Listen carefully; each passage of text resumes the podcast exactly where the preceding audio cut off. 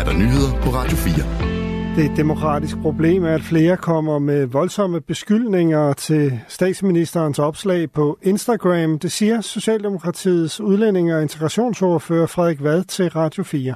Mange af de her mennesker ser man aldrig deltage i diskussioner om pensionsalder eller klimakamp eller noget som helst andet.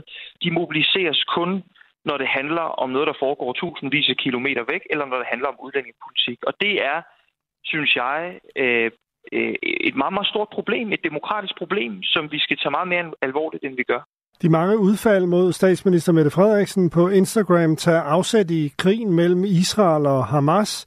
En af kommentarerne lyder, Mette, du er en børnemorder. Når man har den adfærd konsekvent og kontinuerligt, så er det jo ikke en politisk debat, så er det jo ikke en uenighed, så er det jo ikke en kampagne, så er det jo en, ja, i virkeligheden en ødelæggelse af den demokratiske samtale.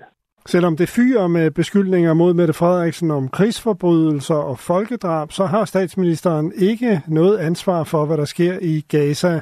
Det siger lektor i Folkeret på Københavns Universitet, Mark Schack, til Radio 4. Hvis man tæller juridisk, så svarer jo klart nej. Øh, Danmark er ikke, ikke en aktør, øh, der, der handler øh, i Israel-Palæstina. Den brasilianske fodboldspiller Dani Alves har ved en spansk domstol fået en dom på fire år og seks måneders fængsel i en sag om voldtægt, det skriver Reuters. Alves blev dømt for voldtægt mod en kvindelig natklubgæst på et diskotekstoilet i Barcelona tidligt om morgenen 31. december 2022. Ifølge offeret tvang Alves hende til at have sex, selvom hun flere gange sagde nej. Selv har Alves nægtet sig skyldig. Den 40-årige Alves har haft en stor karriere, der har bragt ham forbi klubber som FC Barcelona og Juventus. Fra 2006 til 2022 spillede han 126 landskampe for Brasilien. Der bliver kampvalg om formandsposten i Nye Borgerlige. Byrådsmedlem for partiet i Næstved, Gita Nelander, har tænkt sig at tage kampen op mod Martin Frederiksen. Undskyld Martin Henriksen, det siger hun til Ritzau, efter at tidligere folketingsmedlem for Dansk Folkeparti Martin Henriksen officielt har meldt ud, at han vil være formand. Gita Nelander mener, at hun har en realistisk chance ikke, at øh, Martin han bærer rundt på noget DF-DNA, øh, øh, og øh, der er jeg jo slet ikke. Så, øh, og der, jeg synes også, der er en forskel i forhold til øh, den politiske bredde øh, hvor jeg synes, jeg, jeg har den øh, en større bredde, og det er måske i kraft af, at øh, jeg sidder som enmand her, både i byrådet og i regionen, og øh, skal forholde mig til mange øh, politikområder.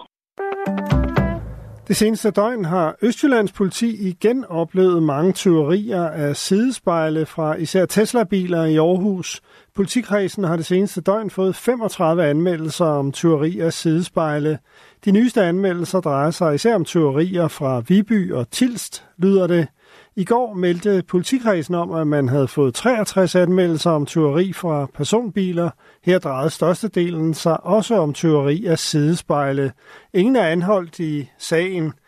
Lone Otto, som er områdeschef i FDM's tekniske rådgivning, har tidligere fortalt til TV2, at den avancerede elektronik i spejlene har gjort dem til attraktive 20-koster.